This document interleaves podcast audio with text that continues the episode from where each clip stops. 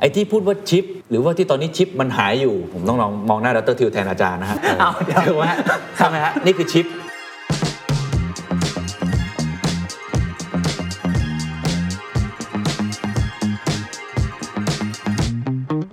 อ่ะให้อาจารย์ถือดีกว่าครับ สิ่งนี้คืออะไรครับ แล้วเวลาเราฝานมันออกมา ผมก็จะเห็นไอ้แผงวงจรตรงเนี้ย มันก็จะมีปุ่มปุ่มแบบนี้อยู่เต็มไปหมดเลย ตกลงเซมิคอนเตอร์อยู่ตรงไหนเนี่ยผ โอ ม เค ตอนที่เราจะทำชิปออกมาเนี่ยแผ่นนี้เขาเรียกแผ่นซิลิคอนเวเฟอร์ถ้าเทียบกับอุตสาหกรรมการพิมพ์เนี่ยตัวเวเฟอร์ก็เหมือนกระดาษที่พร้อมจะให้ลงพิมพ์พิมพ์ ส่วนลวดลายพวกเนี้ยก็คือเนื้อหา TSMC ก็คือเป็นสำนักพิมพ์ อะไรน่าจะเป็น key success factor ที่จะทำให้สิ่งนี้มันเกิดขึ้นได้ในประเทศไทย หรือว่าที่ไต้หวันเขาทำให้มันเกิดขึ้นได้ไง This is the Standard Podcast. The Secret Sauce. Executive Espresso. สวัสดีครับ ผมเคนนักครินทร์และนี่คือ The Secret Sauce Executive Espresso สรุปความเคลื่อนไหวในโลกเศรษฐกิจธุรกิจแบบเข้มข้นเหมือนเอสเปรสโซให้ผู้บริหารอย่างคุณไม่พลาดประเด็นสำคัญ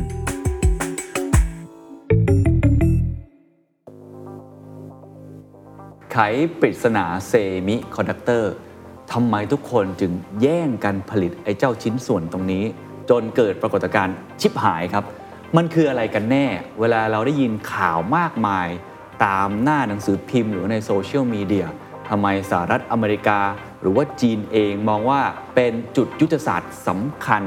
ของเศรษฐกิจโลกในอนาคต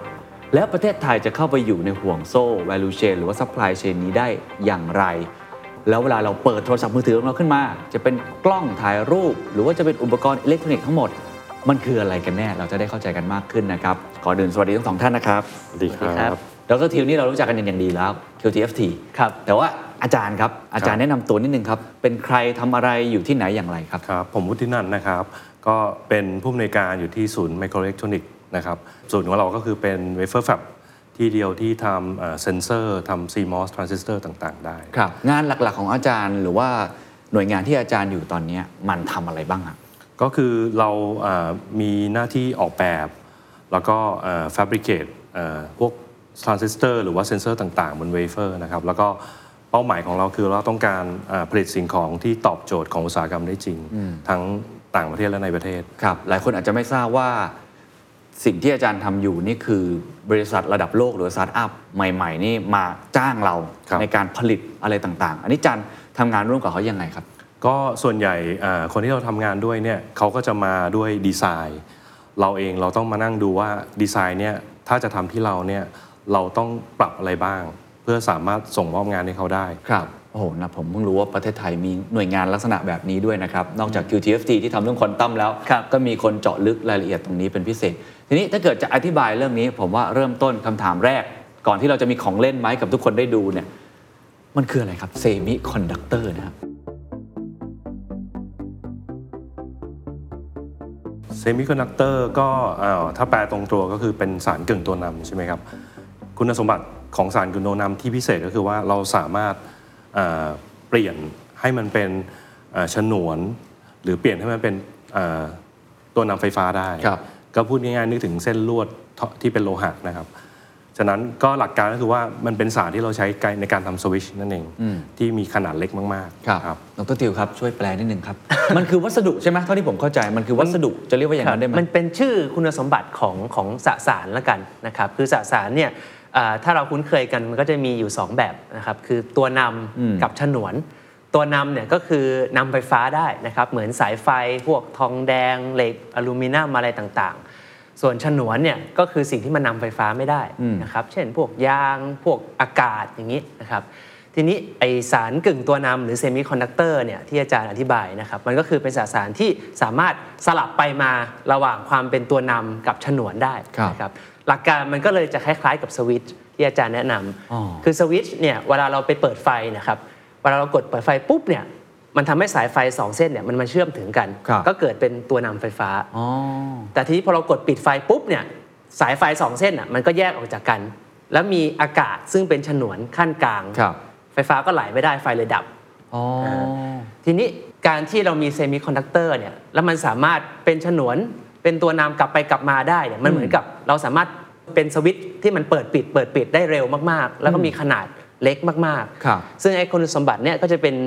คีย์อย่างหนึ่งที่เอามาใช้ทำเป็นหน่วยประมวลผลขคอง รับ คอมพิวเตอร์ แล้วก็อีกหลากหลายเทคโนโลยีเลย ครับ ที่จะได้เรียนรู้ในวันนี้ ซึ่งซึ่งถ้าในเชิงประวัติศาสตร์ตั้งแต่อดีตเลยเนี่ยไอ้คุณสมบัติแบบนี้เนี่ยมันเคยถูกใช้มาอย่างไรมากน้อยแค่ไหนครับ ในช่วงแรกเนี่ยที่เรายังไม่มีอุปกรณ์ที่เขาเอ่อเขาเรียกประดิษฐ์ขึ้นมาอย่างพวกทรานซิสเตอร์เนี่ย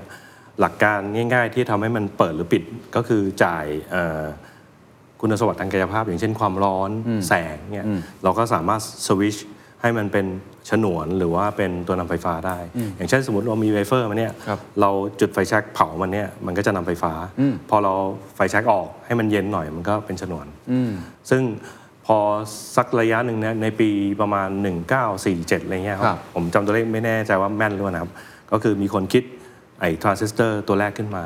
จากสารกึ่งโนนามที่เป็นเอ่อเจอร์เมเนียม ครับ ซึ่งปัจจุบันเนี่ยสารกึ่งโนนามที่เราพูดถึงเวลาพูดถึงเซมิคอนดักเตอร์เนี่ยก็คือซิลิคอน อ่าก็คือเป็นเป็นธาตุธาตุหนึ่ง ใช่ นะ ทำไมถึงเปลี่ยนจากเจอร์เมเนียมเป็นซิลิคอนอ่าคำตอบง่ายๆคือว่าซิลิคอนก็คือทรายนั่นเอง ทรายมันมีเยอะแยะไปหมดเลย แต่เจอร์เมเนียมมันแพง อ๋อ เขาก็เลยไม่ใช้ ครับครับแล้วเมื่อกี้ที่บอกว่าการค้นพบในครั้งนั้นมันเปลี่ยนแปลงวงการยังไงครับ การไอเจอไอตัวสารกึ่งตัวนำในตรงนั้นเนี่ย ครับก็คือถ้าเราพูดถึงกลับไปที่สวิชนะครับคือในคอมพิวเตอร์ของเราเนี่ยหรือว่า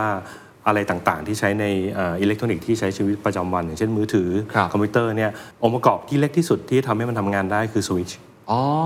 ฉะนั้น โอเค ทรานซิสเตอร์เนี่ยมันถูกสร้างมาเพื่อให้เป็นสวิตช์ อ่าครับ ฉะนั้นเรานึกง่ายๆ เราผมยกตัวอย่างให้ฟังว่า Apple เอ่อ iPhone เนี่ย14 Pro เนี่ยในนั้นน่ยจะมีทรานซิสเตอร์อยู่เอ่อ16,000 ล้านตัว 16,000 ล้านตั ที่ ว ใช้ทำถ่ายรูปอะไรต่างๆที่ คือ ขาช ฟี บ เจอร์ทุกอย่างที่เรา ใช่ ทำกันอยู่ทั้งหมดน่ะอุ๊ยเล็กมากเลยนะอยู่ในนั้น ใช่ ก็คือ iPhone เท่าไหร่เนี่ยชิปมันก็เล็กกว่านั้น ก็คือสามารถถือได้ด้วยนิ้ว 2 นิ้วอะ อืมใช่ แต่กลับกันถ้าสมมติเราต้องทำสวิตช์อย่างนั้นเนี่ยด้วย mechanical switch ค ห รับ รือว่าสวิตช์ไฟที่เราใช้ในบ้านเนี่ย ครับ หนึ่งหมื่นพัน ล้า ล้าน น ตั ตัว ว ทั้ง RCA ก็น่าจะใส่ไม่ได้ เพราะฉะนั้นไอความเล็กของมันก็เลยกลายเป็นตัวแปรสำคัญ ใช่ มาก ใช่ อ่าเข้าใจ ทำให้ประมวลผลได้เร็วแล้วก็เล็ก ๆ ครับ ก็จะว่าคนที่ค้นพบทรานซิสเตอร์เนี่ยพัฒนาได้สำเร็จเนี่ยได้รับรางวัลโนเบลไพรส์ฟิสิกส์ด้วยสำหรับงานนั้น ซึ่งทรานซิสเตอร์ตัวแรกของโลกนี่น่าจะขนาดไม่เล็กใช่ไหมฮะ ไม่เล็กเท่าไหร่ ไม่เล็กครับ ไม่เล็ก ก็น่าจะอุ้งมืออะไรอย่างเงี้ย ก็ใหญ่กว่าสวิตช์ปกติ แต่ตรงนี้คืออยู่แค่นี้แบบระดับ ใช่ นาโนเลย ตัวไทเซอร์เนี่ยเดี๋ยวนี้ลงไปถึง 4-5 นาโนเมตรแล้ว เพราะฉะนั้นผมถามตรงนี้อีกอีกสักรอบหนึ่งก่อนที่เราจะนี่ผมมีของเล่นมาแล้วนะครับ เดี๋ยวจะให้ดูฮะอย่าเพิ่งตกใจ เพราะว่าผมเห็นตั้งแต่เด็กเหมือนกัน เวลาเปิดเครื่องแฟมิคอมแล้วก็ดูว่าไอ้แผ่นเกมมันคืออะไรนะ ไม่รู้ว่ามันคืออะไรเป่ามันอย่างเดียวตอนเล่น แต่ว่าถ้าถามอย่างนี้ว่าทำไมเซมิคอนดักเตอร์ถึงสำคัญมากในยุคปัจจุบันทำไมทุกคนควรจะรู้อยู่บ้างว่ามันคืออะไรกันแน่ แล้วทำไมใครๆก็บอกว่ามันเป็นเกมเชนเจอร์ของโลกครับ ครับ ก็คือเซมิคอนดักเตอร์เนี่ยโดยหลักๆที่อยู่ในเอ่ออุปกรณ์อิเล็กทรอนิกส์ปัจจุบันตั้งแต่เราตื่นเช้าจนกระทั่งนอนเนี่ยไม่ว่าจะมือถือเออนาฬิกาไอ้สมาร์ทวอทต่างๆเนี่ยคอมพิวเตอร์รถยนต์ที่เราขับเนี่ยมันต้องมีสมองมันต้องมีความจำฉะนั้นทุกอย่างที่เราใช้เป็นอิเล็กทรอนิกส์เนี่ยมันมีหมดอะ เพราะฉะนั้นเช่นในสตูดิโอเนี่ยไม่รู้กี่ชิ้นนะ คือ ทั้งหมดล เรียกว่า นะ เกือบทั้งหมด ยกเว้นอะไรที่มันเป็นไฟเฉยๆ และสวิตช์เฉยๆเนี่ยอาจจะไม่มี เออ ครับนอกนั้นน่ะมีหมด อะไรที่มีสมองมีเซมิคอนดักเตอร์อยู่ในนั้น ใช่ หรือมีความจำครับก็มี ครั เซ บ มิคอนดักเตอร์อยู่ ครับ หรือแม้กระทั่งเซนเซอร์อย่างเงี้ยเราเดี๋ยวนี้มันมีกล้องเวลาเดินผ่านมันก็จะรู้ว่ามีคนเดินผ่าน อันนั้นก็มีเซนเซอร์เซนเซอร์ก็มีเซมิคอนดักเตอร์อยู่ อ๋อเข้าใจแล้ว แล้วทิวล่ะครับ ถ้าเกิดมีคนมาถามแบบนี้อยากจะตอบมุมไหนครับ คือในมุมของผมเนี่ยผมคิดว่าเอ่อเรื่องของว่าเราจะสามารถสร้างอุปกรณ์หรือแมชชีนที่คิดได้เนี่ยที่เราเรียกว่าคอมพิวเตอร์เนี่ยคนเราพูดถึงมาร่วมร้อยปีแล้วนะครับอ่าโดยที่นักคณิตศาสตร์คนแรกที่พูดถึงหลักการนี้เนี่ยชื่ออลันทัวริงนะครับอลันทัวริงเนี่ยเขาทำทฤษฎีออกมาบอกว่าเฮ้ยจริง ๆ แล้วที่คนเราสามารถคิดนู่นคิดนั่นได้เยอะแยะมากมายซับซ้อนมากมายเนี่ยจริง ๆ แล้วเราสามารถคล้ายๆกับสร้างอินเทลเจนต์แบบนั้นได้ เพียงแค่เรามีสวิตช์ที่เยอะๆ แล้วเร็วมากๆ เท่านั้นเอง อ๋อ นี่คือหลักการเลยเหรอ่ะ อันนั้นคือหลักการมาตั้งแต่ 100 ปีที่แล้วเลยอลันทัวริง ครับ นะครับ แต่ว่าอลันทัวริงเนี่ยเขาเป็นนักคณิตศาสตร์เขาแค่เขียนทฤษฎีมาเฉยๆนะครับคนมันยังไม่สามารถมาทำเป็นอุปกรณ์อะไรได้ พอ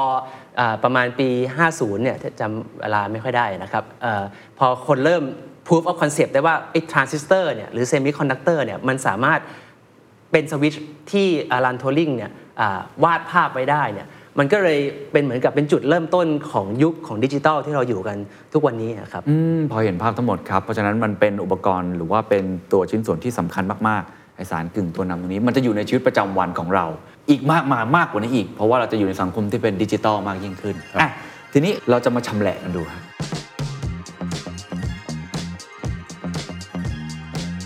ปกติเนี่ยอ่ะให้อาจารย์ถือดีกว่าครับ สิ่งนี้คืออะไรครับ แล้วเวลาเราฝานมันออกมาผมจะคำว่าฝานแล้วเนาะตัดตรงกลางเนี่ยผมก็จะเห็นไอ้แผงวงจรตรงเนี้ยซึ่งมันก็จะมีปุ่มปุ่มแบบนี้อยู่เต็มไปหมดเลย แล้วผมก็ไม่รู้เลยมันคืออะไรบ้างอาจารย์อธิบายให้ฟังนิดหนึ่งครับ ครับ ตัวนี้คืออะไรก่อนนะอุปกรณ์ชิ้นนี้ ก็คือไอ้แผ่นเขียวๆเนี่ยที่เวลาเราแกะโทรศัพท์มือถือคอมพิวเตอร์หรือแฟมิคอมใช่ไหมครับออกมาเนี่ยก็คือจะเห็นตัวเนี้ยออกมาอาจจะเป็นสีเขียวบ้างสีฟ้าบ้าง อันนี้เขาเรียกว่า PCB แผ่น PCB นะครับ PCB PCB ก็ Printed Circuit Board อ่าโอเคก็ตรงตัว อิเล็กทรอนิกส์บอร์ด ครับ อันนี้การที่เราคอมโพเนนต์ต่างๆ มาใส่บน PCB เนี่ยในอุตสาหกรรมบ้านเราก็มีเยอะก็เรียกว่า PCBA ก็คือเอาอุปกรณ์มาลงใน PCB assembly ใช่ไหม ก็คือ เะ assembly ลงไปแค่นั้นเอง assembly component ไปบน PCB ฉะนั้นใน PCB เนี่ยหน้าที่ของมันก็คือเป็นเหมือนกับอ่าระบบรวม ระบบรวมที่นี้ก็อาจจะหมายถึงว่า ระบบนี้ใช้จ่ายพลังงาน ครับ ตรงนี้ใช้ประมวลผล ตรงนี้ใช้เก็บความจำ อ๋ออ อะไรอย่างเงี้ย คล้ายๆเป็นสมอง ใช่ เป็นส่วนหนึ่งของเออที่เราออกแบบมาว่าให้มันทำอะไร ให้มันคิดให้มันประมวลผล ครั ให้ บ มันจำแล้วแต่ว่าเราจะออกแบบมันมายังไง ครับ แต่ว่าไอ้ตรงเนี้ยก็แล้วแต่ว่าแต่ละส่วนเนี่ยมันจะมีหน้าที่อะไร ใช่ ซึ่งบางทีเราก็ไม่รู้หรอกเพราะว่ามันก็ไม่ได้มีคือมันคล้ายๆกันไปหมด ใช่ เราต้องเออก็ต้องเป็นผู้ที่เชี่ยวชาญหรือวิศวกรที่เขาออกแบบหรือว่ารู้ว่าจะไปหาแมนนวลมันจากไหนแค่นั้นเอง มันจะมีเลเบลอยู่ ครับ ครับ ครับ อันนี้เอาง่ายๆเทียบง่ายๆว่าสมมติตรงนี้เป็นสมองคนแล้วกัน ครับผม แล้วตัวเนี้ยต่อออกมาข้างนอกเนี้ยซึ่งตัวเนี้ยเรามีเซ็นเซอร์อยู่ในนวลนี้นะ ซึ่งก็อยู่บนเซมิคอนดักเตอร์เหมือนกันแมทเทียลสมมติว่าในปากอันนี้เป็นลิ้นแล้วกัน เรากินอะไรเข้าไปมันจะรู้ว่าเอาตอนนี้เผ็ดนะ ตอนนี้เปรี้ยวนะ ครับ ตอนนี้มีสารเคมีอะไร ซึ่ง ไอ้ตัวเนี้ยต้องได้รับการจ่ายพลังงานมาให้เซ็นเซอร์ แล้วก็ไอ้ตัวเนี้ยก็มีอ่านค่าจากเซ็นเซอร์มาว่าอ๋อตอนนี้เซ็นเซอร์มารับไอออนตัวนี้นะ มัน ครับ แปลว่าอะไร อ่าเข้าใจคือง่ายๆอันนี้จริงๆมันเป็นอุปกรณ์ชนิดหนึ่งที่ ใช่ อาจารย์ใช้ ยกตัวอย่างให้เห็น ป็นอะไรนี่เหมือนลิ้นแล้วก็จุ่มลงไปในน้ำอะไรสักอย่างแล้วก็บอกว่าเอ๊ะมีสารนี่อยู่หรือเปล่า ใช่ ถ้าเป็นโทรศัพท์มือถือมันอาจจะเป็นแบบอื่นก็ว่ากันไป ใช่อย่างโทรศัพท์มือถือก็จะมีเราใช้เนี่ยก็มีไมโครโฟนคมีรับ สปีกเกอร์ใช่ไหมครับไมโครโฟนเราพูดเข้าไป ข้างในนี้ก็รับเสียงออกมาเป็นสัญญาณเสียง แล้วก็แปลงเป็นสัญญาณไฟฟ้า แล้วก็ส่งกลับไปเป็นสัญญาณผ่านอากาศไปให้ ครับ ผู้ใช้โทรศัพท์มือถืออีกฝั่งหนึ่งครับ อ่ะแล้วตรงข้างในตรงไหนที่อาจารย์อยากจะขยายความเพิ่มครับว่าตกลงเซมิคอนดักเตอร์อยู่ตรงไหนเนี่ยผ โอ ม เค ครับเอ่อสมมติเราคุยกับเอ่อคนทำอิเล็กทรอนิกส์ช่างหรืออะไรเงี้ยเขาบอกว่าไปบ้านหม้อนะ ไปซื้อ IC ก็ IC ก็หมายถึงไอ้ตัวดำๆนี่แหละครับไอ้ตัวดำๆตอนนี้ไอ้ตัวเนี้ยเวลาบอกไอ้ว่า IC ชิปเซมิคอนดักเตอร์เนี่ยส่วนใหญ่เขาจะอ้างอิงถึงตัวนี้ ไอ้ที่พูดว่าชิป หรือว่าที่ตอนนี้ชิปมันหายอยู่ ผมต้องลองมองหน้าดรทิวแทนอาจารย์นะฮะ เอาเดี๋ยว ถือว่า ใช่ไหมฮะนี่คือชิป เวลาเขาเรียกกันรวม ใช่ หรือว่า IC ก็ได้แล้วแต่คนจะเรียก คือเซลล์สมองทั้งหมดที่ใช้คิดใช้ประมวลผลเนี่ยก็จะอยู่ในก้อนนี้ ครับ ก็คือถ้าเขาดีไซน์มันอมวลผลมันก็อยู่ในก้อนนี้ ถ้าเขาดีไซน์มันจำมันก็จะอยู่ในก้อนนี้ โอเค ครับ อ่ะเราจะซูมเข้าไปอีกสักเล็กน้อยนะครั ครับ บ มีอีกชิ้นส่วนหนึ่งขอบคุณครับ ครับ คืออ่าตอนนี้ไอ้ดำๆเนี่ยจริง ๆ แล้วมันเป็นส่วนที่เราเรียกว่าในในอุตสาหกรรมเขาจะเรียกว่าชิปแพคเกจิ้งก็คือเป็นตัวที่ใช้ห่อหุ้มตัวชิปจริง ๆ ข้างในนะครับ อ๋อ คือดำๆ อันนี้อันมันคืออันนี้ คือถ้าแงะออกมา ถ้าเราเปิดออกมาเนี่ยไอ้ดำๆเมื่อกี้เนี่ยถ้า ครั เรา บ เปิดฝาออกมาเนี่ย ครับ มันก็จะเห็นดำๆข้างในเป็นจุด ครับ นะครับถ้าเราส่องด้วยแว่นขยายเนี่ยจะเห็นว่าดำๆจุดนั้นเนี่ยมันจะมีสายไฟเล็ก ๆ เชื่อมต่อมาบนโลหะที่อยู่ข้างๆ ซึ่งมันก็จะต่อมากับขามัน ครับ เออซึ่งถ้าเรากลับมาตรงเนี้ยไอ้ PCB เนี่ย มันเป็นพูดง่ายๆเป็นแผงที่มีสายไฟต่อเข้าด้วยกัน ใช่ครับ ฉะนั้นเวลาเราคอมโพเนนต์เนี่ยไปวางเนี่ย มันก็จะถูกเชื่อมเข้าหากันเนี่ย อ่า ผ่านสายไฟบน PCB เข้าใจฮะ ฉะนั้นพูดง่ายๆคือเรานึกว่าไอ้ไอ้ตัวเนี้ยคือเมืองเมืองนี้มีสายไฟผ่านเสาไฟหลัก เสาไฟหลักผ่านเข้าบ้าน บ้านผ่านเข้า power outlet power outlet ส่งต่อให้กับเอ่อเครื่องใช้ไฟฟ้า ครับ ก็พูดง่ายๆ PCB ลงไปเรื่อยๆ จนกระทั่งเป็นชิปข้างในเนี่ยมันก็ต่อผ่านสายไฟเรื่อย อ๋อ เข้าใจแล้ว ๆแต่เรามองไม่ค่อยเห็นแค่นั้น แต่ไอ้ตรงนี้คือแพคเกจจิ้งของมัน ใช่ เหมือนเปิดกล่องช็อกโกแลตมาแล้วมีช็อกโกแลตอยู่ข้างใน ใช่ อะไรฟิลนั้น แล้วเซมิคอนดักเตอร์อยู่ตรงไหนครับ ก็คือไอ้จุดดำๆตรงกลางเนี่ยครับ ครับ อันนี้คือเป็นชิปที่เราเอ่อตัดออกมาจากแผ่นเวเฟอร์นี้นะครับแผ่นเวเฟอร์เนี่ยคือ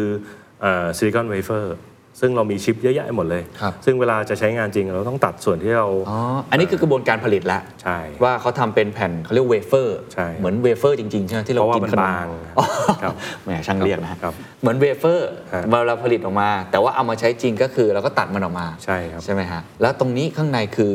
เซมิคอนดักเตอร์ ก็คือชิปขนาดเล็ก ซึ่งชิปในนี้กับตรงนี้มันอาจจะไม่เหมือนกันแต่เพียงเอาตัวอย่างมาให้ดูว่า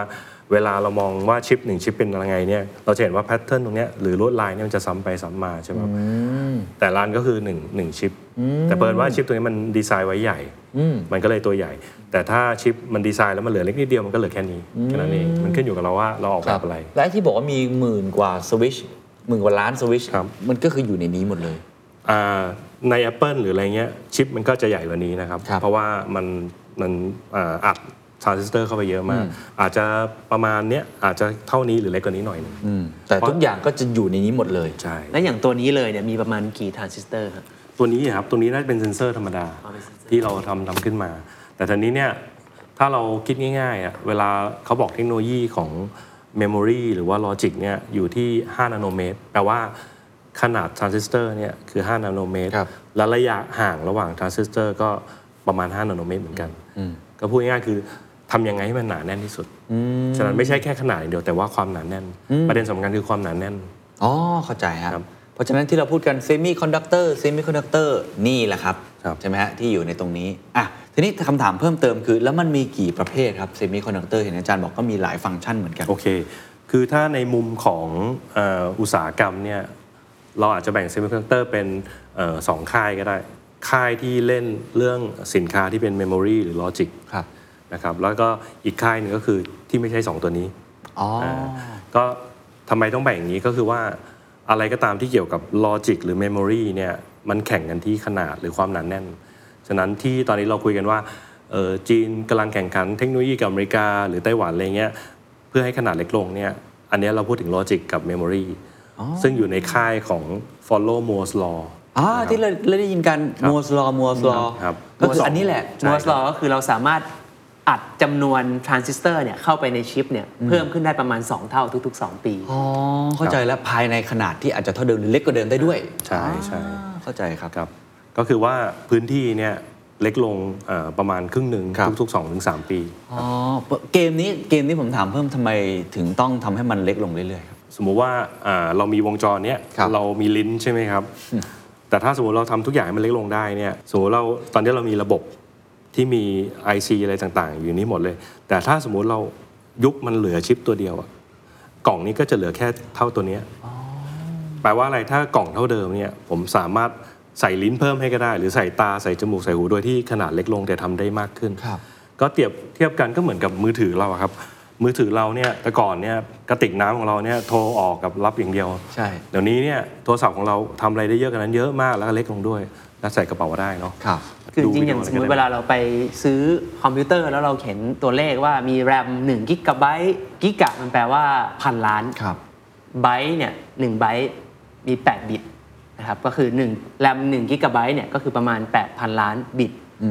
หนึ่งบิตเนี่ยใช้ประมาณแล้วแต่ดีไซน์1ทรานซิสเตอร์บ้าง6ทรานซิสเตอร์บ้างนะครับเพราะฉะนั้นการที่เราแบบมีทรานซิสเตอร์ที่เล็กลงจำนวนเยอะมากขึ้นเนี่ยมันก็เป็นที่มาว่าทำไม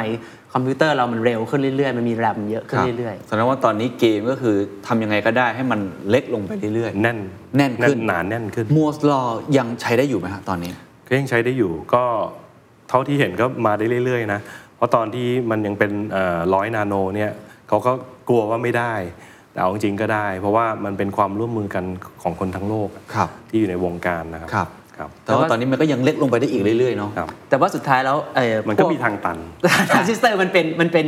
Physical สิ่งของทางกายภาพใช่ไหมครับ ครับ มันไม่สามารถเล็กลงไปเรื่อยๆจนมันหายไปได้ใช่ไหม พูดง่ายๆ ถ้าสมมติว่าน ก็ต้องแบบ เราเชื่อ ตันสั ว่าก ที่หนึ่ง สิ่งที่เล็กที่สุดในอนุภาคก็คืออะตอมสมมตินะ ครับ มันก็เล็กกว่านั้นไม่ได้ใช่ไหมครับ ฮะ ฉะนั้นมันก็ต้องมีเอ่อเทคโนโลยีอื่นๆ ที่มาทดแทนที่ไม่ได้เล่นเรื่องความเล็กละ แต่เล่นเรื่องความเร็ว เน้นเรื่องเอ่อสามารถทำอะไรได้หลายอย่างพร้อมกันโดยที่ไม่ต้องทำให้เล็กเอ่อเพราะหลักการจริงๆที่เราต้องการคือเร็วแล้ว แล้วว่าประหยัดพลังงาน อ๋อเข้าใจเพราะอันนี้ก็จะเริ่มโยงไปควอนตัมเหมือนกันเนาะถ้าที่ผมฟัง อ่าใช่มันจะใกล้เคียงพกันราะมันเล็ก ใช่ครับ ลงไปแบบผมจำได้ว่าเล็ก ใช่ ๆ เย็นๆอะไรสักอย่างที่ ใช่ อาจาร ใช่ ย์เคย ใช่อันนี้คือคือเล็กๆเนี่ยได้แล้วแต่ถ้าควอนตัมคือต้องมีเย็นๆเพิ่มเข้ามาด้วย จริง ๆ ผมเสริมนิดนึงนะค ครั รับ บ ชิปของควอนตัมอะก็คือหน้าตาเหมือนเมื่อกี้เลยครับ อ๋อ ใช่นนี้ ควอนตัม นเนี้ย ชิป ยกเข้า ข มา องควอนตัมก็เหมือนกั อ่ะ น อีกตัวหนึ่งครับอันตัวใหญ่ อ่ะเชิญครับ มันคือชิปแบบนี้เลยเพียงแต่ว่าเราต้องเอาไปใส่ตู้เย็น แล้วเป็นเซมิคอนดักเตอร์เหมือนกัน ไม่เป็นเซมิคอนดักเตอร์เป็นเป็นธาตุคนละแบบกัน แต่ว่าหน้าตาเวเฟอร์ตัวชิปอะไรเนี่ยเหมือนกันเลย ครับ นะครับเทคโนโลยีการทำก็ใกล้เคียงกันมาคกรับ เพียงแต่ว่าต้องให้มันเย็น เข้าใจแล้วมันเหมือนคนละจะเรียกว่าปรัชญานิดๆแต่ว่ามันต้องการผลลัพธ์ที่เหมือนกันอะคือ ใช่ ทำยังไงก็ได้ให้มันแบบได้การประมวลผลที่มากที่สุดในขนาดที่เล็กที่สุดอะไรแบบนั้น ใช่ครับ นั่นคือประเภทหนึ่ง ครับ ของ Memory แล้วก็เรื่องของโลจิกไม่เห็นบอกว่ามีอีกประเภทหนึ่งใช่ไหมครับอาจารย์ ก็คือเมื่อกี้เราพูดถึงโลจิกเมมโมรีซึ่งเราเรียกว่าเป็นหมวดของมัวสลอนะครับ แล้วก็จะมีเอ่ออีกฝั่งหนึ่งที่เขาไม่ได้เน้นเรื่องของเครื่องมือที่ ครั แอบ ดวานซ์ขึ้นเรื่อยๆ ก็เราเรียกว่าอยู่ในค่ายของมอร์แดนมัว เออง่ายเหลือเกินนะ ฟังดูดีบอกว่าเออไม่ใช่มัว ๆ แต่จ คือ ริ สู้ ง ไม่ได้สู้มัวไม่สู้ เงินไม่ ได้ ถึง ทำไมมันแยกกันง่ายจัง ให้จำ อะไรก็ได้ ง่ายๆ ที่ไม่ใช่มัว ใช่ก็คือไม่ใช่โลจิกไม่ใช่เมมโมรีนะครับ ซึ่งก็ คือไม่ได้ แล้วแต่ เน้น ฟังก์ชันเลย ใช่ไม่ได้เน้นเรื่องขนาด ครับ เพราะว่าอย่างมัวเนี่ยเขาทำอย่างเดียวคือทรานซิสเตอร์ ครับ เพื่อให้ใช้ในเมมโมรีหรือว่าเอ่อ CPU ครับผม แต่เน้นให้มันแน่นขึ้น เพื่อจะได้ยัดฟังก์ชันได้เยอะขึ้น แต่ของเรามันทำอะไรที่เป็นฟังก์ชันอื่น ครับ ๆ อย่างเช่นทำเซนเซอร์ ตัวอย่างอันนี้คือเป็นแกมมาดีเทคเตอร์ที่ที่เราพัฒนาขึ้นมา อันนี้คือไวดีเทคเจ้าแกมสีแกมมาเหรอฮะ รังสีแกมมาใช้ในทางการแพทย์อะไรเงี้ยหรือว่าทางอวกาศอะไรอย่างเงี้ยก็ได้ โอ้โหมันดูล้ำมากเลยนะของของรัตทิวดูธรรมดามากเลยอะ ดีดีดีหมด ทีมงานยื่นมาให้ผมรู้สึกเหมือนแบบเป็นแบบว่าพรีเซนเตอร์ อันนี้คือคืออะไรครับ อันนี้เราเรียกว่าเป็นเขาเรียกว่า end user เนอะหรือ end customer product ครับ ก็คือซื้อแล้วใช้ได้เลย อืม เหมือนกับเอาง่ายๆแบบเป็นเครื่องตรวจน้ำตาลในเลือดอะไร ครั เงี้ บ ยเราก็สามารถใช้ได้เลย เหมือนแบบเครื่องตรวจอุณหภูมิโควิดอะไร ใช่ ฟิลนั้นเลย คือพร้อมใช้ ซึ่งอันนี้ก็คือเป็นดีเทคเตอร์เหมือนกัน อันนี้ก็เป็นเหมือนกับเอาลิ้นน่ะมาใส่ในนี้ อ๋อ ตัวนี้เราสร้างขึ้นมาเพื่อเรียนรู้ว่าอย่างนี่เราก็ไปทำร่วมกับไต้หวันนะอย่างอี ครับ ทรีที่เขาทำ TSMC ขึ้นมา อ่าครับ เนี่ย ครับ ว่าเฮ้ยเขาทำโปรดักต์ยังไง ครับ เพราะว่าที่ผ่านมาเราพยายามจะสร้างแต่ว่ามันรู้สึกมันยาก เราก็เลยพยายามหาไปหา OEM ที่เก่ง ครับ ๆ ในต่างประเทศว่าเออเขาพัฒนาสินค้ายังไง แล้วตัวนี้เราก็มาทำต่อยอดในเมืองไทย แต่อันนี้ก็คือไม่เกี่ยวกับมัว เพราะว่าก็เป็นแค่ เซ็นเซอร์ เซอร์ อ่า อย่างหนึ่ง ครับ ที่เอาลิ้นไปแตะ ครับ แต่มันก็จะต้องมีไอตัวซ e มิคอนดักเตอร์ ใช่ อยู่ในนี้ ใช่ อ่าเราพอเข้าใจว่ามันคืออะไรมันทำงานอย่างไร อีกมุมหนึ่งแล้ววัสดุที่เอามาใช้เป็นเซมิคอนดักเตอร์เมื่อกี้พูดถึงซิลิคอนใช่ไหมครับ จริง ๆ มันมีอะไรบ้างแล้วทำไมเราถึงใช้อันนี้มากที่สุด อืมส่วนใหญ่เนี่ยอุปกรณ์อิเล็กทรอนิกส์ก็คือทำจาก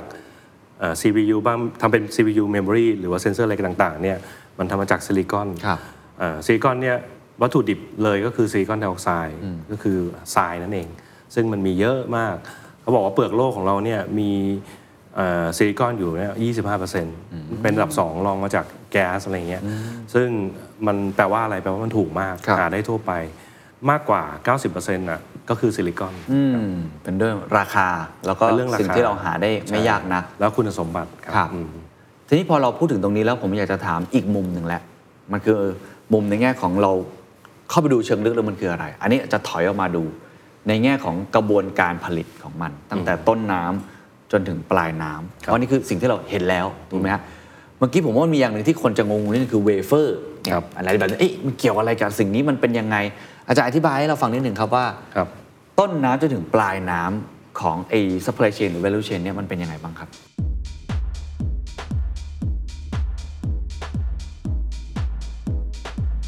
เริ่มจากตรงเนี้ยแผ่นนี้เขาเรียกแผ่นซิลิคอนเวเฟอร์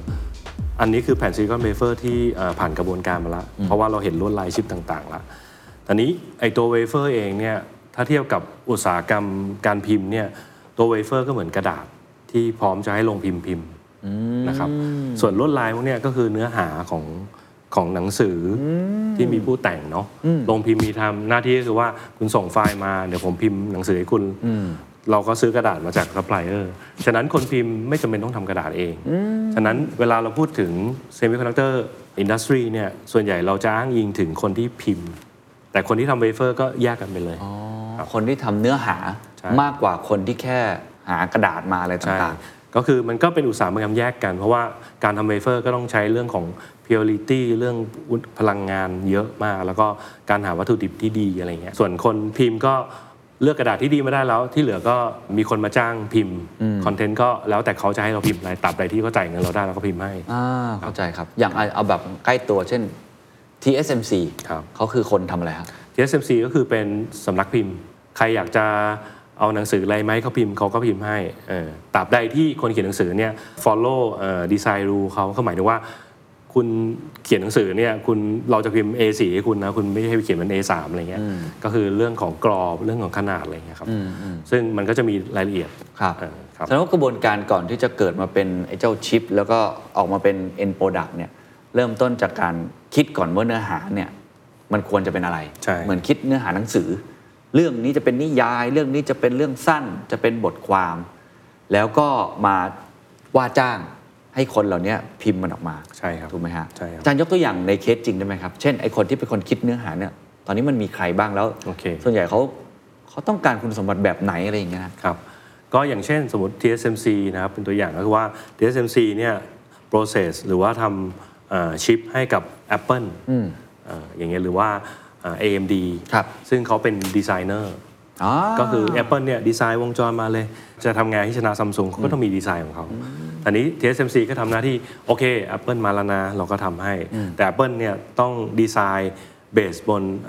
ดีไซน์รูของ TSMC แค่นั้นเองก็คือมีข้อข้อจำกัดว่าเราทำได้แค่4นะคุณอย่าดีไซน์มา 2 ถ้าดีไซน์มา2เราทำไม่ได้อะไรเงี้ยก็อันนั้นเขาเรียกดีไซน์รู ครับครับแสดงในแง่ของการดีไซน์ก็ต้องมีความรู้อะไรบ้างครับ ความรู้เรื่องดีไซน์ก็ต้องรู้ว่า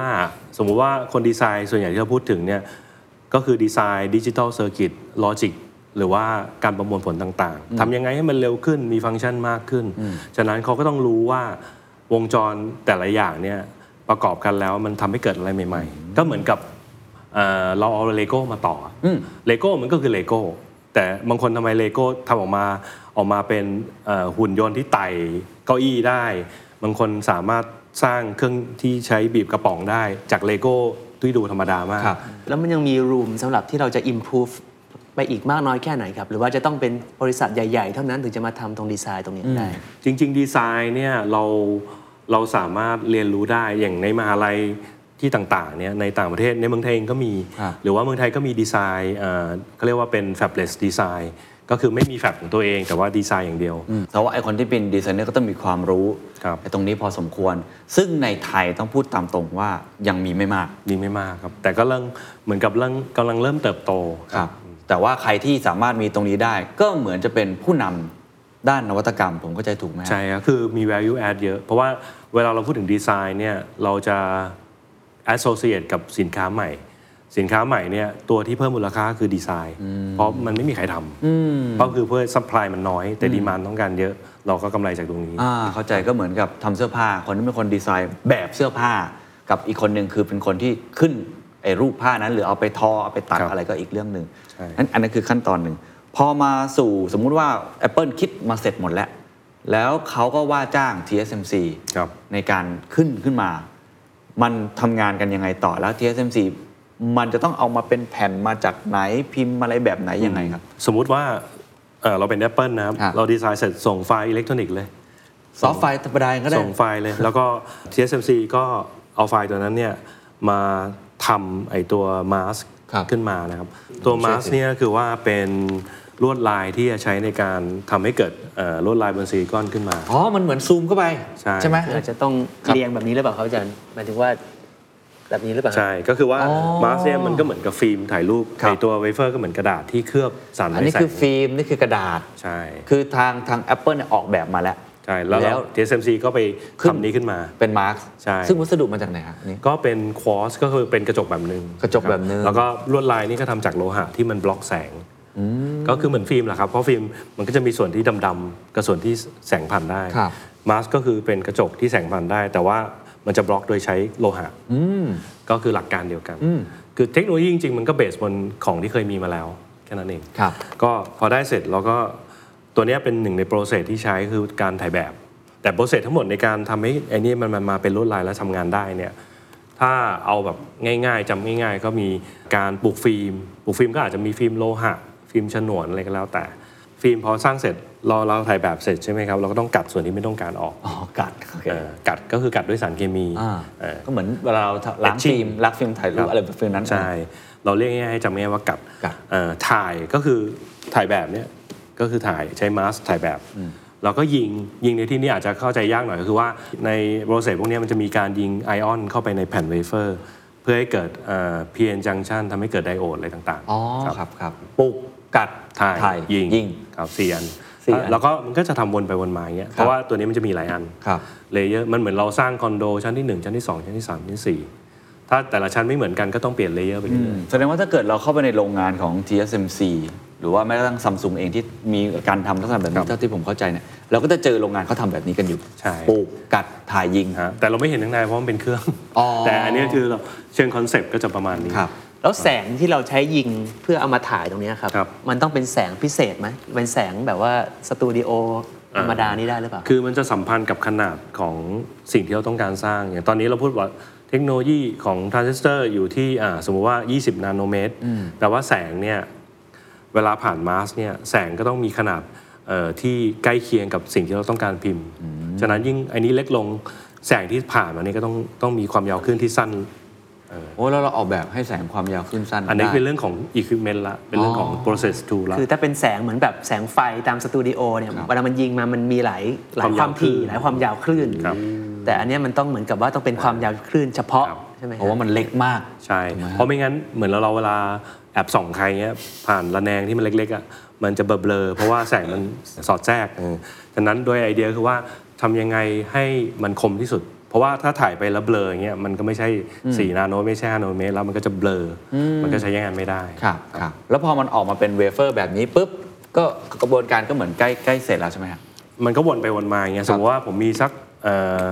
ห้าสิบเลเยอร์ ครับ แพทเทิร์นเนี่ยผมก็ทำบุกทัดไทยยิงบุกกัดไทยยิงเนี่ยวนไปวนมาเนี่ยห้าสิบครั้ง ซึ่งอาจจะใช้เวลาประมาณ 2 เดือน 3 เดือนแล้วแต่ครับแล้วก็เสร็จแล้วก็ก็ได้เป็นแผ่นเวเฟอร์ที่พร้อมที่จะไปใส่ในแพคเกจจิ้งละ อ่าก็ไปใส่ในนี้ก็จะมี ใช่ เครื่องใส่แพคเกจจิ้งอะไรอีก แพคเกจจิ้ง ก็ ก็คือรวมถึงการตัดแผ่นออกมาให้เป็นชิ้นเล็ก ครับ ๆ ตามที่เราดีไซน์ไว้ แล้วก็เข้ากระบวนการต่อสายไฟทองคำในนี้ที่เมื่อกี้เราพูดถึงเพื่อให้มันเชื่อมต่อทางไฟฟ้าได้ ครับ ก็จะเป็นอุตสาหกรรมอีกอุตสาหกรรมหนึ่ง อ๋ ละ อเป็นอีกอุตสาหกรรมหนึ่งแล้วกว่าจะมาเป็นอันนี้ แล้วก็พอได้อันนี้เสร็จ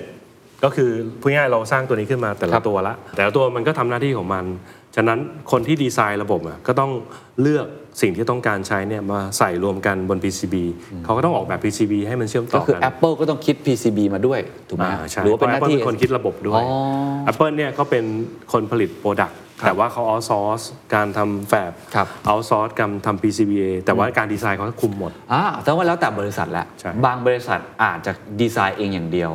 แต่ว่าเอาซอสอย่างอื่นหมดเลยซิสเต็มอาจจะให้คนอื่นทำก็ได้ อันนี้ก็แล้วแต่ ครับ แต่ว่าใครที่สามารถเท่าที่ผมเข้าใจคือคุมดีไซน์ได้ทั้งหมดก็คือมี value สูง ถูกถู ก็มี ครับ IP เยอะ มีอะไร ใช่ ก็ว่ากันไป พอมันออกมาเป็นไอตัวชิปและเอ่อทำตามดีไซน์ PCB ได้เสร็จแล้ว ก็จะมีคนมาประกอบ ก็จะเสร็จขั้นตอนแล้วถูกไหมครับ ซึ่งอันนี้ก็เข้าใจว่าประเทศไทยก็ทำได้ค่อนข้างเยอะ ส่วนเนี้ยประเทศไทยทำได้เก่งทำได้ดีนะก็คือว่าเป็น PCBA หรือว่าแม้กระทั่งขั้นตอนที่เราเอา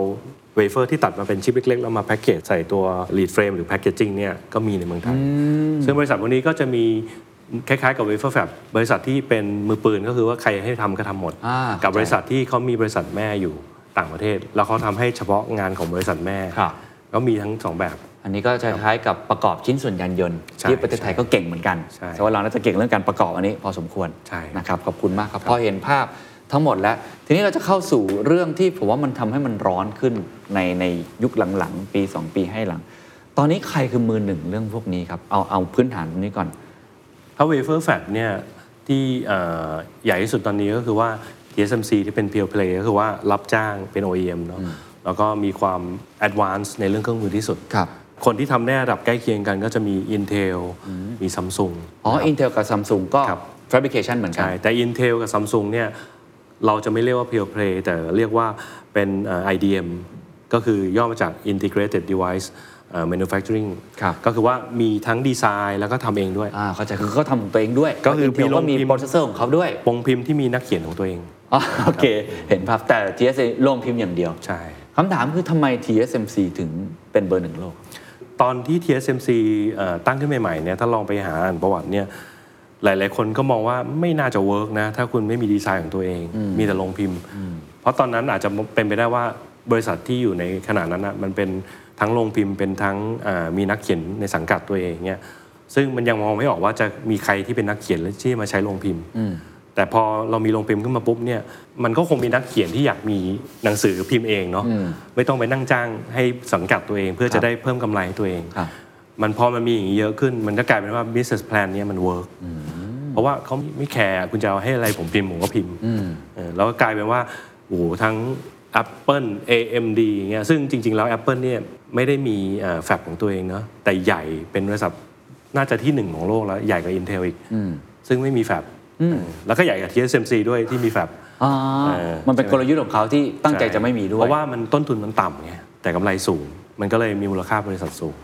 เพราะไม่มีอะไรที่เป็นฟิสิกอลเลยอะ ครับ อย่างมากก็คอมพิวเตอร์ ครับ ครับ คือฟังแบบนี้ก็แสดงว่า TSMC นี้เป็นโอ้โหเรียกว่าหน่วยงานหรือประเทศเองเนี่ยมองเห็นอนาคตถูกไหมฮะแล้วก็เข้าไปจับโอกาสตรงนี้ได้ดี ใช่ นี่ถามว่าเมื่อกี้เราคุยกันนอกแล้วว่าเรื่อง Ecosystem ก็สำคัญ ครับ เขาสร้างอีโค y ิสเต็มให้มันเกิดขึ้นได้ยังไง การที่จะเป็นเอาแค่เป็นผู้ผลิตลงพิมพ์ก็ยังดีเนี่ยยังไม่ถึงขั้นไปเรื่องดินด้านดีไซน์เนี่ยเป็นลงพิมพ์ แล้วก็สร้างแวลูเพราะ TSMC สร้างรายได้ให้กับไต้หวันมหาศาลถูกไหม ใช่ครับ มันต้องประกอบด้วยอีโค y ิสเต็มอะไรบ้าง ส่วนใหญ่เนี่ยประเทศถ้าเรามานั่งเฝ้ามานั่งสังเกตดูเนี่ยไม่ว่าจะเป็นเกาหลีญี่ปุ่นจีนไต้หวันเนี่ยส่วนใหญ่ทุกคนก็เริ่มจากดาวสตรีมเนาะอะไรที่เป็นเอ่อไม่ได้ซับซ้อนมาก เริ่มจากอย่างสมมติว่าเราทำดีไซน์ระบบหรือว่าแค่ประกอบเนี่ยก็ทำได้ถ้ามีเครื่องมือแล้วก็เทรนนิ่ง ครับ ระดับหนึ่งเนาะก็ทำได้ ไม่ได้หมายถึงว่ามันง่ายนะแต่ว่ามันเข้าถึงได้ แต่พอเรามีความสามารถขึ้นมากขึ้นหรือว่าถ้าเป็นเอ่อเขาเรียกอะไรผู้นำองค์กรในบริษัทหรือว่าเจ้าของเนี่ยก็มองว่าเฮ้ยทำยังไงดีว่าตอนนี้ไอ้นี่แม่งก็ทำได้ไอ้นี่ก็ทำได้ ถ้าเราไม่ขยับเนี่ยสักวันหนึ่งเราต้องตายแน่ๆฉะนั้นวิธีเดียวก็คือขยับขึ้นไป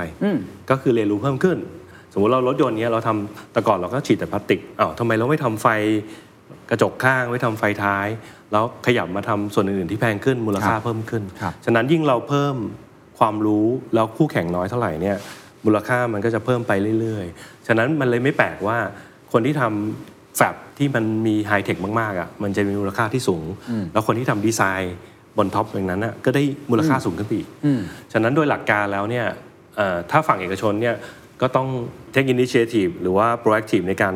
สร้างมูลค่าให้ตัวเอง ไม่หยุดนิ่งอ่ะเออแล้วส่วนฝั่งเอ่อของรัฐหรืออะไรเงี้ยก็ต้องสนับสนุนให้ การทำดำเนินการเรื่องพวกเนี้ยมันง่ายขึ้น อะไรน่าจะเป็น key success factor ที่สุดครับ ที่จะทำให้สิ่งนี้มันเกิดขึ้นได้ในในประเทศไทย หรือว่าที่ไต้หวันเขาทำให้มันเกิดขึ้นได้ยังไง เช่น ต้องมีมหาวิทยาลัยดีๆ งานวิจัยดีๆ เช่นต้องทำงานร่วมกันกับเอกชนที่ก็จริงจังด้านนี้ เช่นเดียวกัน มันมันต้องการอะไรคือกุญแจครับ ผมว่าเอ่อยกตัวอย่างเช่นนะครับ อย่างอเมริกาเนี่ยเป็นคนคิดเทคโนโลยีเนาะตั้งแต่ทรานซิสเตอร์ตัวแรก 157 เหรียญจนกระทั่งตอนนี้มีเป็นหมื่น ๆ ตัวตัวลึงตกหนึ่งไม่กี่นาโนดอลลาร์อะไรเงี้ย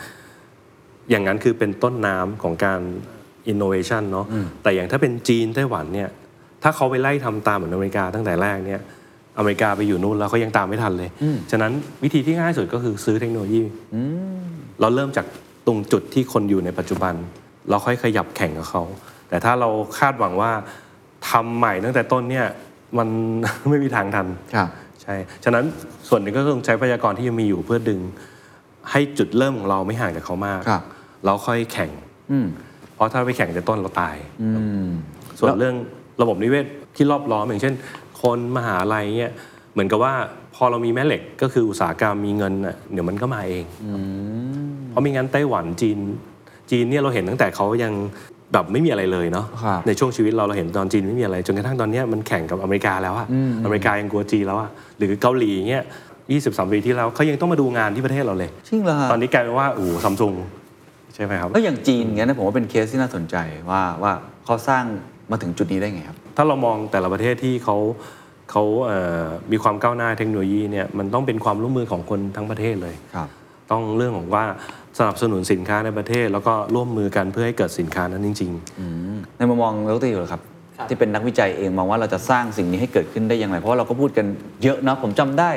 ถ้าจำไม่ผิดน่าจะเป็นสภาอุตสาหกรรมนี่แหละที่เมนชั่นเรื่องนี้เมื่อปีที่แล้ว เพราะเราพูดกันเรื่อง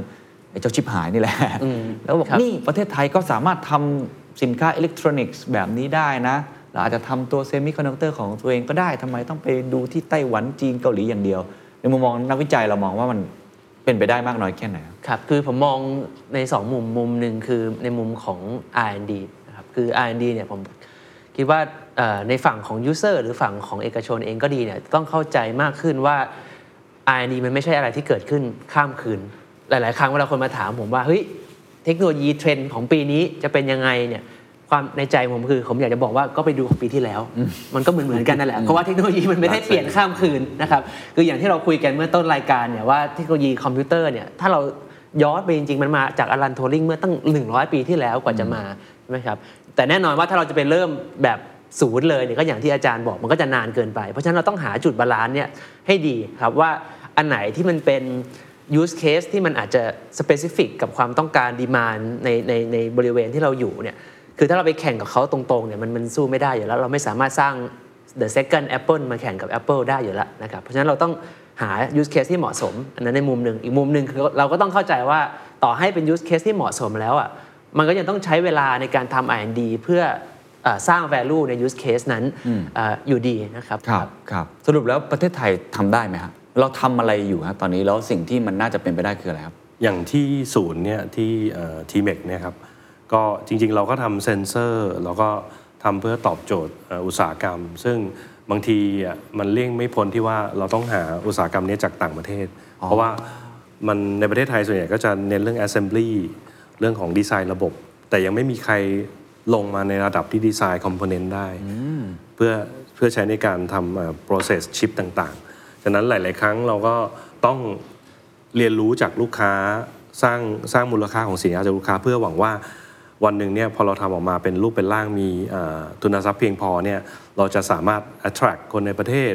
เพื่อสร้างดีไซเนอร์สร้างอะไรเพื่อเหมือนกับเราต้องทำอะไรให้เป็นได้สักอย่างหนึ่งเหมือนกับที่ผมบอกไก่อะผมเป็นไก่เนี่ยผมต้องหาทางออกไข่ให้ได้ ถ้าผมเป็นไข่ผมก็ทำพยายามทำตัวให้ออกเป็นไก่ให้ได้ ฉะนั้นตอนนี้ที่ทำได้คือว่าพยายามใช้ทรัพยากรที่เรามีอยู่เนี่ยให้เกิดเป็นสินค้าให้ได้จริงๆ เพื่อให้เห็น use case มัน เราไม่ได้พูดถึง TSMC นะเพราะเราอยู่คนละค่ายกัน TSMC มันเป็นเรื่องของโมสลอ Moore's Law ซึ่งพวกนั้นนี่เขาต้องเปลี่ยนเครื่องจักรเรื่อยๆ เพราะว่าเขาต้องลดขนาดต้องเปลี่ยนโปรเซสพึ่งแพงมาก อ่ะนั่นเป็นเกมเหมือน ใช่ ยักษ์ชนยักษ์ไป คือ ยัก มัน ษ์ ต้องใช้ทุนทรัพย์เยอะคมาก รับ ซึ่งเกมนั้นเราเล่นไม่ได้ แล้วเกมที่เราเล่นเนี่ยมันเป็นเกมที่เรายังไปแข่งกับเขาได้ เพราะว่ามันเป็นเรื่องของนวัตกรรมและเรื่องของฟังก์ชันใหม่ๆ เราไม่จำเป็นต้องไปแข่งเรื่องขนาด แล้วในมุมการใช้งานของเซมิคอนดักเตอร์ที่ไม่ใช่ไปแข่งกับมัวสลอเนี่ยนะครับ คุณสมบัติอะไรที่เราต้องการจะพัฒนาเพิ่มขึ้นสำหรับเทคโนโลยีในอนาคตครับ เพราะว่ามันอาจจะไม่ใช่แค่เรื่องของเล็กลงอย่างเดียวละ ครับก็นอกเหนือจาก Moore's Law ซึ่งเป็น Logic กับ Memory เนี่ยเทียบง่ายๆอ่ะสมมติเรา Logic Memory ก็คือสมองใช่ไหมครับ ส่วนอื่นๆ ในร่างกายเรามีอะไรบ้างเราก็ไล่ก็ได้ สมมติว่าเรามีตาอ้าวก็ Vision Sensor เนาะหรือว่า Camera เป็นดีเท c เตอร์ของวิชั่นอย่างหนึ่งจมูก รับกลิ่น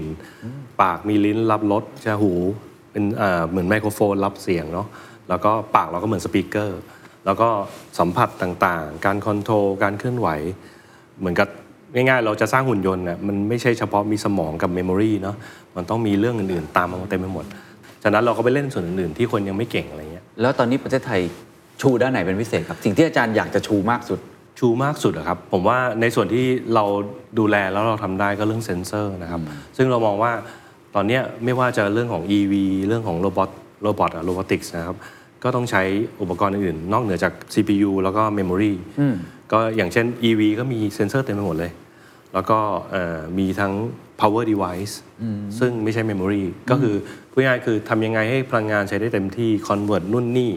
เพราะว่าแบตเตอรี่ก็เรื่องหนึ่งแล้ว แต่ทำยังไงให้การใช้พลังงาน การควบคุมการใช้งานของพลังงานทำได้ดี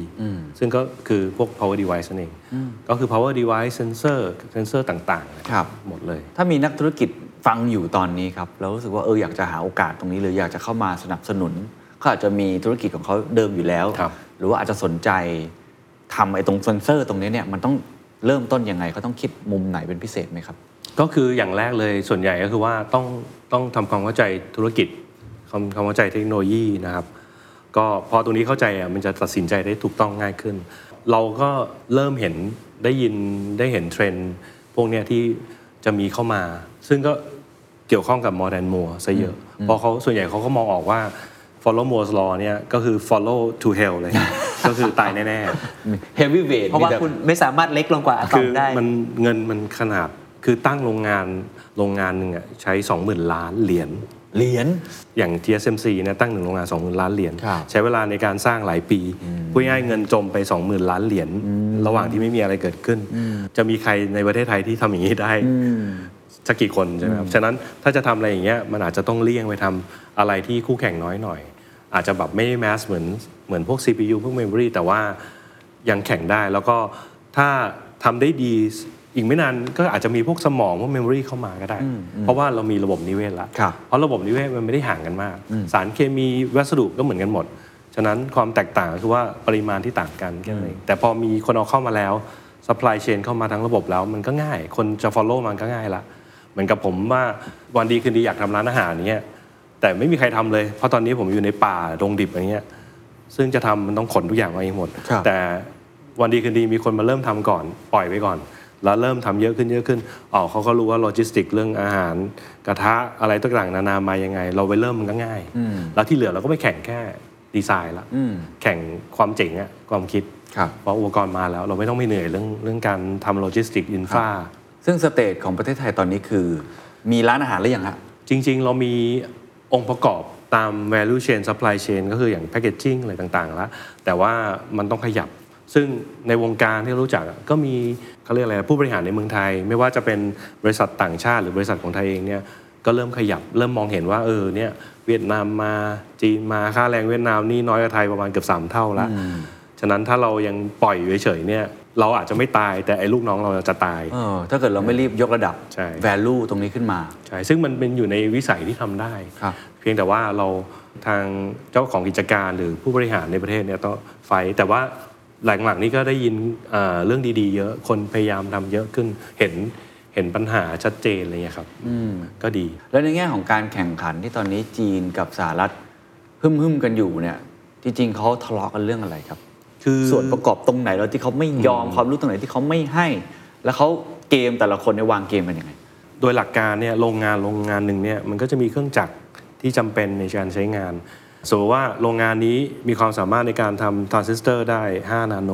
โรงงานนี้ 2 นาโน ส่วนที่ต่างกันก็คือเครื่องจักรบางเครื่องที่แตกต่างกัน ฉะนั้นถ้ามีเงินซื้อมันก็แข่งกันได้แค่นั้นเอง แต่พอดีว่าเขารู้ว่ามีเงินแล้วก็ซื้อได้ แล้วจีนก็มีเงินจริง ๆ ด้วย ฉะนั้นวิธีเดียวที่จะทำให้สกัดดาวรุ่งก็คือว่าก็ออกกฎหมายหรืออะไรหรือว่าออกกฎเกณฑ์อะไรให้มันไม่สามารถไปซื้อเครื่องมือพวกนั้นได้แค่นั้น อ๋อ ก็เล่นกันอย่างนี้เลย เล่นกันง่าย ๆ อย่างนี้เล ใช่ ย ดื้อ เป้าหมายหลักก็คือไม่ให้จีนสามารถ สกัด ซื้อ ดาวรุ่ง ตรงนี้มาได้ และ ใช่ และผมเห็นข่าวว่าจีนก็อยากจะพัฒนาของตัวเอง ใช่ ซึ่งจานมองว่ามีความเป็นเขาบอกว่ามัน 5 ปีก็น่าจะตามทัน ๆคือมันก็เหมือนกับเป็นการดีเลย์เฉยเพราะว่าคนเราก็มีความสามารถไม่ได้แตกต่างกันเยอะเนาะถ้ามีการสนับสนุนที่ที่เอ่อสมควรอ่ะมันก็จะไปได้เพียงแต่มันต้องใช้เวลา แต่ถ้าซื้อเลยมันก็ง่าย จานมองว่าการแข่งขันกันลักษณะแบบนี้มันจะส่งผลกระทบยังไง ต่อทั่วทั้งโลก คือจริงๆอ่ะอุตสาหกรรมเองเขาคงไม่อยากมีปัญหา หมายถึงว่าการที่รัฐบาลมาเข้ามาสอดสอดแทรกเนี่ยมันก็ทำให้เขามีปัญหาในการทำการค้าเนาะเอกชนเองไม่มีใครอยากมีปัญหา ฉะนั้นการที่มาทำอย่างเงี้ยมันจะเหมือนกับทำลายตัวเองด้วยอะถ้าทุกคนทำอะไรไม่ได้มันก็เจ๊งกันหมดอ่ะอืมเพราะว่ามันเป็น global business แล้วอะมันไม่มีใครเป็นเจ้าของคนใดคนหนึ่งอะครับ แล้วในมุมของฝั่งดีมานของอุตสาหกรรมนี้ในอนาคตนะครับในฝั่งที่เป็นมัวสลอครับ เรายังต้องการคอมพิวเตอร์ที่เร็วกว่านี้ ไปทำไมอีกเพราะมือถือทุกวันนี้เราก็เร็วจนไม่รู้จะเร็วไป ครับ ทำอะไรแล้ว ก็คือขึ้นอยู่กับวัตถุประสงค์อย่างในแง่ของ personal เอ่อ use อะไรเงี้ยมันก็เกินพอแล้วอะ เท่าที่มีอยู่ก็ไม่รู้จะเอาไปใช้ทำอะไรใช่ไหมครับ แต่ว่าในแง่ของระบบอย่างเช่น cloud อย่างเช่นการเรื่อง data security เนี่ยเรามีการพูดถึง quantum computing อะไรต่างๆ ซึ่งมันไปเล่นเรื่องความเร็วละ อาจจะไม่ได้เน้นเรื่องขนาดซะทีเดียว แต่ว่าเน้นเรื่องความเร็วในการเอาง่ายๆสมมติเราจะแฮกคริปโตอย่างเงี้ย